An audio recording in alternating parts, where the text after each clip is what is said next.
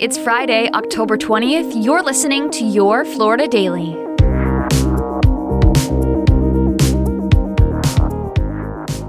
I'm Katrina Scales. Investigators in Brevard County are trying to figure out why a woman was on the tracks before getting hit and killed by a Brightline train. It's the first fatality involving a Brightline train in Central Florida since the company launched new high speed train service between Orlando and Miami less than a month ago. Melbourne police say the woman was found dead near the tracks at Aurora Road and Cypress Avenue. Investigators have not released the woman's name, but people who live nearby speculate the woman may have been transient since the area is known to be frequented by people experiencing homelessness.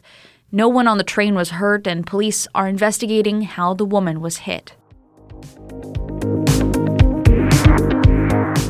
Private colleges and universities in Florida must now require students and faculty to use bathroom facilities assigned with their sex at birth.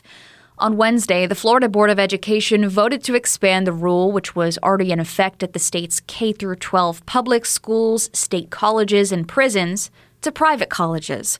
The restriction has been in effect for government buildings statewide since July 1st under a statute signed into law by Governor Ron DeSantis, prohibiting transgender people from using a bathroom or changing facility matching their gender identity. The restrictions also apply to college run student housing. Private colleges and universities are required to prove to the state their compliance with the law by April 1st of next year.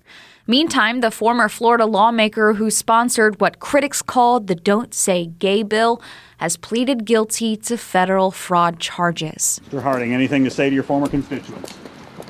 Nothing? Joseph Harding had nothing to say after being sentenced to four months behind bars yesterday. Harding was elected into office twice and is best known for writing Florida's controversial Parental Rights and Education Bill, which bans classroom instruction of sexual orientation and gender identity. Last year, he admitted to fraudulently obtaining nearly $150,000 in COVID 19 relief loans from the Small Business Administration. Harding will have to report to prison in January and begin serving his sentence.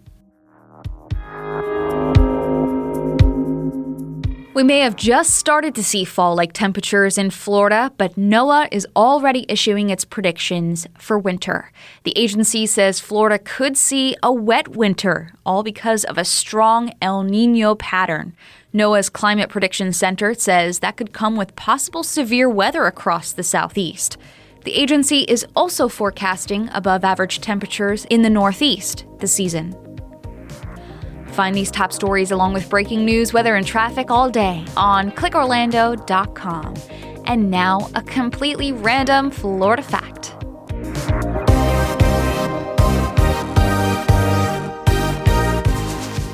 The Wonder House in Bartow was once a popular tourist attraction in post Depression era Florida.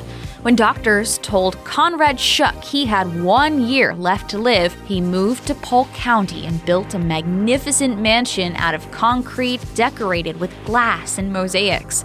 The Wonder House, surrounded with lush gardens, opened to the public in 1934, and today its newest owner is working to restore the mansion.